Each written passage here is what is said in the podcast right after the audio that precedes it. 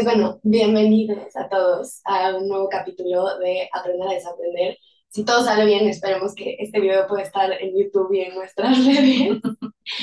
Pero bueno, ¿quieres platicar cuál será el tema de hoy? Hola, gracias por escucharnos otra vez. Nos tomamos una larga pausa para replantear lo que estamos haciendo, cómo queremos compartirlo con ustedes y también el autocuidado para nosotros. Aprovecho para desearles un feliz inicio de este nuevo año, que esté lleno de proyectos, bendiciones y de crecimiento personal. Y hoy vamos a hablar de un tema bastante importante para todos, que es el autosabotaje. Pues Gris, ¿cómo definir? Yo quise proponer este tema porque creo que es algo que a mí me ha frenado mucho a lo largo de mi vida, más ahora, digo, no que me crea así un adulto, ¿no? Pero es un tema que a lo mejor de chiquita no notaba tanto, pero ya en un punto en el que estás en la universidad o estás empezando a tratar de hacer proyectos tuyos o hasta entras en relaciones personales un poco más complejas, creo que en mi vida juega un big role. Y me gustaría preguntarte exactamente qué es el autosabotaje o cómo lo definimos.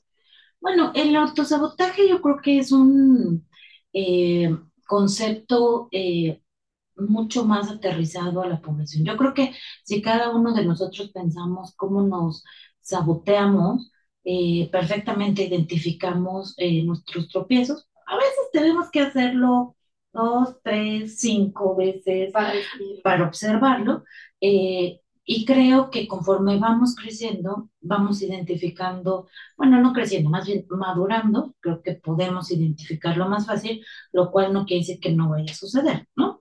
El autosabotaje en realidad es todas estas conductas que generan un obstáculo para nuestro crecimiento personal, académico, amoroso, laboral. Yo creo que en cualquier aspecto podemos ponernos nosotros el pie. Creo que lo más peligroso es cuando no tenemos conciencia y entonces culpamos a alguien más, sin darnos cuenta que somos nosotros mismos. Por ejemplo, creo que algo que yo noto, o sea, mi propio autosabotaje, creo que está muy ligado a mi miedo de fallar. O sea, por ejemplo, digo, es muy diferente, pero en temas más como de, no sé, estudiando o en cosas como proyectos laborales o lo que sea, o sea, dejo muchas cosas sin resolver por el miedo de que si las resuelvo, qué tal, o sea, por ejemplo, hice un proyecto el semestre pasado de foto y mi maestro me mandó como, oye, si me gustaría darle seguimiento, hacerlo a lo mejor un libro. Me mandó ese mail antes de vacaciones de diciembre y no, o sea, cada día me digo como, hoy lo voy a hacer.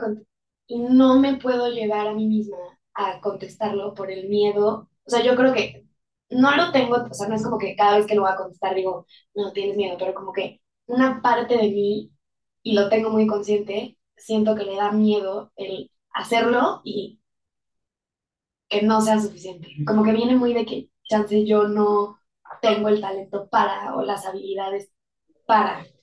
Claro, o sea, como que cuesta mucho trabajo creer que eres una chica eficiente, autosuficiente, independiente, creativa y que puedes tener un proyecto padre, ¿no? Un ejemplo es este podcast, ¿no? Sí, exacto. Los dos creemos que podemos compartir información que sea valiosa para los demás, que a nosotros nos gusta, nos divierte hacer este tipo de actividades y de repente paramos. Porque, no sé, por miedo. Creo que hay mucha parte de esa parte. Y claro, yo también participo porque también me pongo a hacer otras cosas, cuando en realidad es un proyecto en el que creo. Entonces, bueno, un buen ejemplo es aquí, después de varios meses, aquí estamos superando el autosabotaje. Lo único que podemos hacer es identificarlo y crecer. Creo que en las cosas que más llevo a cabo esta conducta es de las cosas que más me importan. O sea, por ejemplo, como este podcast. O sea, yo ahorita que lo retomamos, toda mi familia, mis amigas, te hace falta, es algo que te encanta, es algo que genuinamente te apasiona. Y creo que igual como hasta en relaciones personales, o sea, en lo que más me importa o en lo que más tiene como sentido para mí, es en lo que más me autosabotajeo. No sé cómo se llama. Autosaboteo. Autosaboteo, porque creo que es en lo que más me da miedo perder. Como que en otras cosas es como, nah. O sea, no, pues ya, pero pase lo que pase, da igual. Pero creo que ese miedo de que las cosas que más queremos no salgan, no se queden con nosotros, o no, eso hace que como que las alejemos. O sea, eso en mi caso. Yo creo que todo tiene que ver con la forma en la que aprendemos a afrontar las cosas, ¿no? Hay gente que reacciona muy a la defensiva. Yo pensaría que son el tipo de personas que tienden a culpar a alguien más de lo que no están haciendo, ¿no? Sí. Como más agresivas, más yo no me dejo, yo... y al mismo tiempo esa conducta puede estar generando un autosabotaje. Y otras personas suelen ser como, no, mejor no lo muevas ahí. Las dos maneras, en realidad lo que evitan es a lo mejor acceder a mejores oportunidades. Y sobre todo, pierdes el aprendizaje que obtienes cada vez que te equivocas. Exacto, que hasta fallar te puede dar esa pérdida. Sí, el problema es que cuando solemos ser personas perfeccionistas y de altas expectativas, nadie nos ha enseñado a tolerar los errores. Justo el otro día estaba escribiendo acerca de eso, como la cultura, creo, en general, y más como del progreso, y de como que todo está basado en logros, ¿no? Y como que nadie habla de, o sea, desde que somos chiquitos y así, como que todo es así, y mira a este héroe nacional, y mira a este empresario, pero nunca nos hablan de que pues, hasta a ellos a lo mejor un buen de cosas no les salieron bien, o que hay otras personas igual de fregonas, pero que pues, chance no tuvieron las mismas oportunidades. No tuvieron las mismas oportunidades, pero cero hablamos de el fracaso. Que ni siquiera me refiero a fracaso en una connotación como, no lo lograste, sino como hay cosas en la vida que están fuera de nuestro control, que van a salir, que no van a salir, por más que le echemos ganas. Pero siento que, como tú dices, este tema es uno muy aterrizado. O sea, creo que no hay persona, ni aunque digas, no, ya me voy a terapia. O sea, te puedo asegurar que en tu vida diaria llevas a cabo estas acciones, y creo que tiene mucho que ver con que cero hablamos de tenemos mucho miedo al fracaso, o sea, pero de nosotros mismos, Eli, o sea, es tan difícil que podamos mostrar un poco de lo humano que somos, que eso nos mantiene en una jaula que de eterno sufrimiento, ¿no? ¿Por qué no decir, perdón, la regué? O no me salió como yo esperaba, lo voy a volver a intentar. Eso nos permitiría tener un constante desarrollo y aprendizaje, y a lo mejor darme cuenta que hay cosas que realmente no quiero. Exacto. No es para mí, es demasiado trabajo, es demasiado esfuerzo, estoy sacrificando mucho el tiempo con mi familia, con mis amigos, quiero hacer más cosas, quiero aprender más cosas. Y entonces, estoy tan enfocado en un checklist de cosas que tengo que cumplir en mi vida exitosa que dejo de vivir. ¿Y qué es ser exitosa? Exacto. O sea, también como que... O sea, y creo que también tiene mucho que ver, no sé si estés de acuerdo conmigo, pero yo como que tengo muy presente como que el concepto de papás es como, son superhéroes, o sea, no le tienen miedo a nada, no muestran como si están enojados o si están tristes, porque es como, tengo que proteger. Que entiendo en ciertos puntos como, ok, chance no quieres ver una pelea, o sea, no quieres que sean expuestos, entiendo, pero como en el tema de vulnerabilidad, creo que, no sé si viene como porque no vean esa vulnerabilidad y miedo en ti, para que ellos después no tengan miedo y no, pero creo que al final del día hace daño ver a nuestros papás como si no fueran humanos, ¿no? Porque claro, creo que también nosotros... Sí, nos generan altas expectativas y entonces pensamos que todo lo tenemos que hacer perfecto, ¿no? Que tengo que seguir esta senda porque ellos lo hicieron. Pero algo que yo siempre les digo a los papás con los que tengo la oportunidad de trabajar es que tenemos que darnos cuenta que el mundo en el que nosotros vivimos ya no existe. Nuestros hijos se están enfrentando a situaciones totalmente diferentes y muchas veces nosotros ni siquiera los podemos proteger porque no conocemos. Y creo que yo nunca me he sentido como más cercana, por ejemplo, a mi papá que cuando lo he visto llorar o cuando se ha desahogado conmigo acerca de algún problema. Que entiendo perfecto que a lo mejor de más chiquita no te puedes desahogar, o sea, pero creo que nunca he sentido o hasta como esperanza de cierta manera, porque es como, ay, tú también, ya sabes, o sea, como... Sí, y en realidad eso es lo que genera una conexión entre los seres humanos, la vulnerabilidad. O sea, tú piénsalo, ¿quiénes son tus mejores amigos? Y es con quienes haces una conexión más fuerte, con quien no te sientes juzgado, con quien te identificas, compartes actividades en común y que también lo has visto vulnerable y no pasa nada. Claro. La gente que no comparte esa vulnerabilidad, no confiamos en ella. Sí, o que no dice, a mí, justo ayer le conté a unas amigas como de, me está pasando esto con este mail y así, y literal volteó, que a lo mejor en otro ambiente sería como, perdedora, ¿no? Y literal fue el comentario, me pasa idéntico, y otra, te ayudamos a escribir el mail, o sea, creo que también, si no lo, como que a veces no podemos solitos, claro. O sea, y como que el hecho de como tener a gente también que te impulse a como, a darte cuenta que las condiciones son diferentes para nosotros. Hace un tiempo vi un video en YouTube que habla de las oportunidades, ¿no? Entonces, nosotros ponemos en el pedestal al influencer, al empresario, al superinvestigador, bla, bla, bla. Y los más... Ajá, exacto, o sea, de verdad, situaciones totalmente diferentes. Y me gusta mucho este video que se los compartiremos en la página de Instagram, donde empieza a decir, den un paso, van a ser como una carrera, ¿no? Y entonces el maestro les empieza a decir, den un paso atrás, todos los que sus papás ya no están juntos, dan un paso atrás. Den un paso atrás los que tienen que trabajar además de estudiar, otro paso. Den un paso atrás los que no tienen celular, los así. Empieza a poner una serie de cosas que asumimos que tiene toda la gente. Cuando termina el ejercicio de este maestro, que se me hace una gran reflexión, me parece que hay 3 o 4 chicos que están hasta adelante. Y creo que esto es súper valioso cuando volteas y dices como, hay más gente aquí. O sea, eso es a mí como lo más valioso, y ya lo he hablado, que ha salido del podcast o de como hablar más abiertamente, porque sí ya he llegado a un punto que no me importa llegar con gente hasta que no conozco y decir, sí, he sufrido de esto, y no me hace menos, pero creo que no hubo nada más especial cuando empecé como a hablarlo y así, que otra gente que volteara y diera ese paso conmigo. Claro. Porque es como, o sea...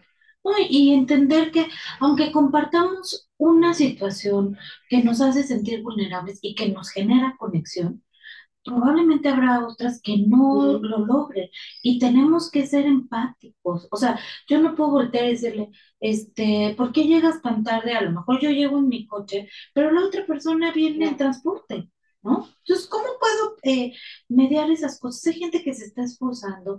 Yo de verdad agradezco la confianza de todos mis pacientes y quiero que sepan que el autosabotaje muchas veces nos genera la idea que no lo estamos haciendo bien. Y eso no es cierto, ¿no? Creo que también existe mucha resistencia, ¿no? O sea, por ejemplo, como cuando te señalan, como estás haciendo esto. A mí me pasa mucho con mis papás. No sé si también porque es como la relación que tienes con tus papás, pero me pasa mucho. Lo mismo que me dijo mi amiga de, te ayudo a escribirlo, me lo ha dicho mi mamá o mi papá. Y es como, no. O sea, como, dame mi espacio. ¿Sabes? O sea, no sé, como que... A la defensiva. Muy a la defensiva. O sea, como que hay otras personas con las que a lo mejor lo ves más como desde el punto de amigo y así, pero con gente que también nos quiere mucho, pero que a lo mejor los vemos como papás, más bien. La relación de papás, o sea, sí también como... hacerles, o sea, como abrirnos un poquito a que no es un ataque o no es un... Igual me han dicho como lo que te hablé el otro día de hacer ejercicio y así. O sea, esa conclusión a la que llegué yo misma de tengo que ayudarme así iluminada yo en Año Nuevo. Tienes que hacer más por ti. Tú, que contigo no me pongo a la defensiva, pero no lo he llevado. Pero mis papás, no sabes cuánto me lo dicen. Y como... también, ¿sabes qué siento? Mi mamá me dice mucho como, haz ejercicio, y tengo un como chip que me regresa a la época de trastornos y a la época en la que por el deporte era tan importante, que siento como me lo están diciendo porque me ven gorda. porque o sea, como que muy a la defensiva. Y cuando me pongo más a la defensiva me doy cuenta que es porque algo traigo ahí que... Generalmente, o sea, el autosabotaje tiene que ver con cosas que no queremos cambiar, porque nos da miedo, porque no nos creemos suficientemente buenos, o porque algo nos está pasando. El objetivo es observarlo y también dejarnos ayudar. O sea, también aceptar que no todo está... dentro de nuestras posibilidades, que no todos tuvimos las mismas oportunidades y que hay cosas que venimos cargando, pero que sí podemos resolver, ¿no? Que sí podemos resolver si pedimos ayuda, si buscamos otras opciones, si lo volvemos a intentar. Cada persona es diferente, ¿sí? Hay que darnos la oportunidad. Yo creo que eso es lo más importante. Aceptar que me puedo equivocar y que voy a aprender de esas circunstancias. Justo creo que es muy importante lo que dices, como de que todos somos diferentes, porque tú pensarías como ver a otras personas que se les facilita muchísimo hacer lo que a mí me cuesta mucho trabajo, porque, o sea, se me complica contestar mensajes de WhatsApp. O sea, de verdad hay veces que, y muy autosabotaje, con personas que digo, como ya me tardé mucho en contestarles y ya no me quieren, y su contestación va a ser, ya no seas mi amiga, o ya no... Y cuando veo a personas que se les facilita muchísimo, en lugar de ser como me impulsa, yo también como que al contrario, me como... Te retraes. Ajá, más. O sea, como, exacto. Sí. Estás protegiendo. Sí, como que en lugar de verlo como, pues sí, pero esa persona, pues, a lo mejor se le dificulta algo que a mí se me hace muy fácil, o sea, como... Sí, exacto. Sí, como que más bien veo como, eres un fracaso. Todos tenemos nuestras cosas, ¿no? Nadie es perfecto y no por eso tenemos que pensar que no es perfecto. Aparte ni sabemos qué es ser perfecto. No existe. La vida perfecta no existe. Son historias de Instagram, de chismes que en realidad no existen. La verdad, nadie puede ser feliz todo el tiempo. Sí, como que ya hemos hablado de redes en otro, pero ¿crees que influye un poco como a este sentido de autosabotaje y miedo de como ponerte, como exponerte al mundo, ya sea laboralmente, ¿verdad? ¿Crees que tenga que ver mucho también? Porque yo sí creo, con como lo que vemos en redes de vidas perfectas, de personas que creemos que a la primera lanzan algo y les super pega, o sea, ¿crees que esta expectativa de que verdaderamente no vemos que a lo mejor hubo struggles detrás de como llegar a ese éxito y que muchas veces les dijeron no? O sea, ¿crees que esa como inmediatez de ver como solo lo bueno cree miedo en nosotros? Es que yo no o sea, yo creo que a mí personalmente sí, y por eso ya lo he hablado, yo sí he hecho como dieta en redes, he dejado de seguir ciertas cuentas, he dejado de... Pero yo sí creo que tiene algo que ver. Digo, obvio, también en otras generaciones estoy segura que se da el autosabotaje. Pero... Sí, pero creo que ahora este mayor grado de exposición, en un segundo tú te puedes comparar con millones a nivel mundial, creo que sí, disminuye mucho más la visión. Y además, cosas superficiales que te hacen ser... famoso y exitoso como la gente lo ve, ¿no? Uh-huh. Ahora sí, tú puedes ser... lo hemos visto, ¿no? Alguien abre un OnlyFans y pone ahí una chuchería que llama la atención y ¡pum! ¿No? Tendencia, famosísimo, se metió un dineral por eso. De verdad, yo creo que, y si lo quieres hacer, está bien, hazlo y hazlo bien y siéntete orgulloso porque es parte de lo que tú quieres contribuir. Tampoco nos comparemos así de decir, no sé, yo 15, 20 años estudiando, mejor me voy a ver tomar OnlyFans y me pongo... No, o sea, mis pies. Son mecanismos diferentes y también aterrizar lo que para cada uno de nosotros es el éxito. Creo que esta gran apertura a compararte a veces lastima mucho nuestra propia visión. Decir, ¿por qué no estoy así? ¿Por qué no tengo eso? ¿Por qué no puedo estar yo ahí? ¿Por qué yo no viajo? Creo que ha creado expectativas también, no solo en vida laboral, o sea, porque siento que antes era muy como, tiene un mejor trabajo que yo, pero ahora ya no solo es como esa expectativa en vida laboral, sino siento que se ha como potenciado la expectativa de tu calidad de vida personal, por lo que ves en redes. O sea, antes sí era como, escuchas así de, no, es que me choca porque todo el mundo está contando de sus viajes, pero era más pues, cuando veías a una persona, medio nefastilla, que quería, pero ahorita es, pum, pum, pum, pum, todo el tiempo. Entérense. ¿no? Y además, bueno, incluso eso también puede ser un autosabotaje, ¿no? A lo mejor ni siquiera disfruté el viaje porque estaba estresadísima buscando la foto perfecta para subirla en mis redes. Hay que observar, ¿no? Eso yo es un gran consejo que daría. Yo mucho tiempo creo que fue muy relacionado. Yo era muy cuando estaba dentro de los trastornos que hacía esto. O sea, de verdad no puedo contar el número de ocasiones que no disfruté vacaciones, eventos, momentos muy especiales por querer tomarme fotos y no ni siquiera por decir como que quiero que la gente vea este lugar espectacular o por decir quiero compartir este momento especial con mi mamá o actualmente con mi no. No, por quiero ver cómo me veo porque necesito... Si me veo mal, no la puedo subir. O sea, y dejé de disfrutar en mi cantidad de... Yo y mi mamá, porque pobrecita fotógrafa oficial. ¡Ay, qué horror! Y enojo con ella. Claro. Porque yo decía, así no. Yo, sí. ¿Sí? Sí. Bueno, una forma de sabotear tu recuperación, tu vida. Y bueno, ahora lo entiendes, pero creo que nuestro principal mensaje debería de ser observar hasta qué punto me estoy saboteando.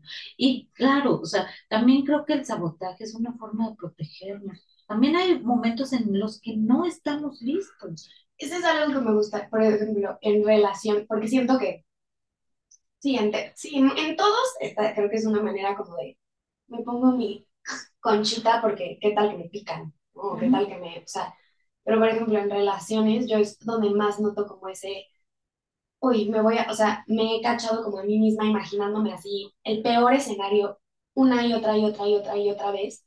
Y literal, porque eso sí, mira, tengo muchas cosas, pero sí escribo mucho, sí como que, entonces soy muy consciente de que estoy haciendo ciertas cosas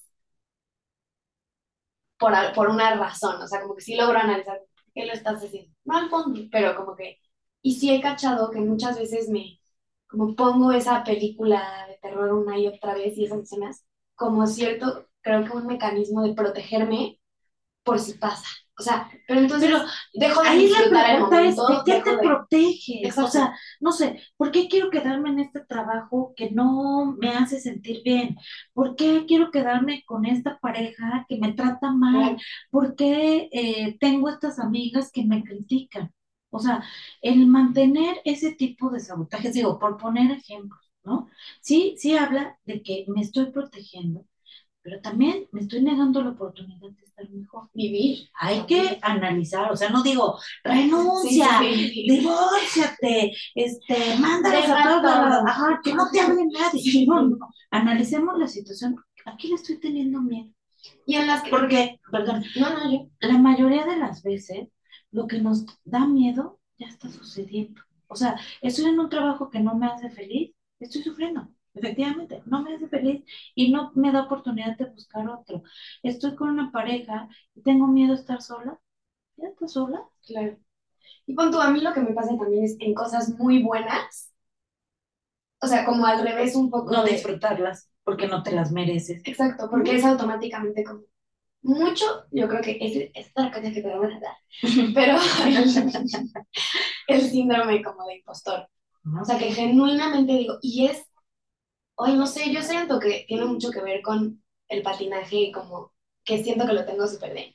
No pasa nada y no llegué y no, pero siento que se me fue acumulando eso y luego otras experiencias como de otra índole, o sea, diferentes, o sea, no de laboral, o sea, más relaciones personales y así, que como que es muy si las cosas van muy bien para mí, o si recibo, ya sea relaciones personales, que digo, no me pueden querer así, o si recibo un mail de un maestro que me dice, oye, de verdad, es como, no. O sea, como que ese mismo miedo a mí no me permite como disfrutar de mis relaciones al máximo, o ver qué potencial tengo en ciertas cosas en las que tengo talento.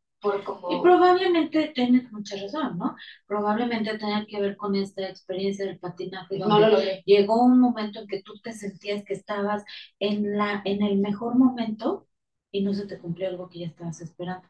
Entonces, ahora tu reacción es, aunque estoy súper bien, no, esto se va a poner mal y te estás defendiendo, pero hay que aventarse, o sea, ya, no hay de otra, vámonos.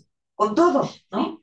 El miedo no se nos quita hasta que hacemos las cosas. Hasta que hacemos las cosas, exacto. Sí, y yo. Pero pues, igual como siento que tiene que ver con el balance. Porque yo recordando como esa época, o sea, creo que no hubiera sido algo que me afectara tanto hasta actualmente. O sea, que como inconscientemente, porque siento que yo es como, no, ya está súper resuelto, pero creo que sigue teniendo bastante impacto en mí. Creo que no hubiera tenido ese impacto tan negativo si hubiera tenido más cosas en mi vida. Por supuesto, sí. No pongas todos los huevos en una canasta. Exacto. Punto extra. Bueno, pues gracias por escucharnos. Esperemos que lo disfruten, que nos hayan extrañado y que se conecten. Prometemos... ser constantes. Exacto. Constancia. Constancia, conexión y cariño para ustedes. Bye. Okay, end the meeting.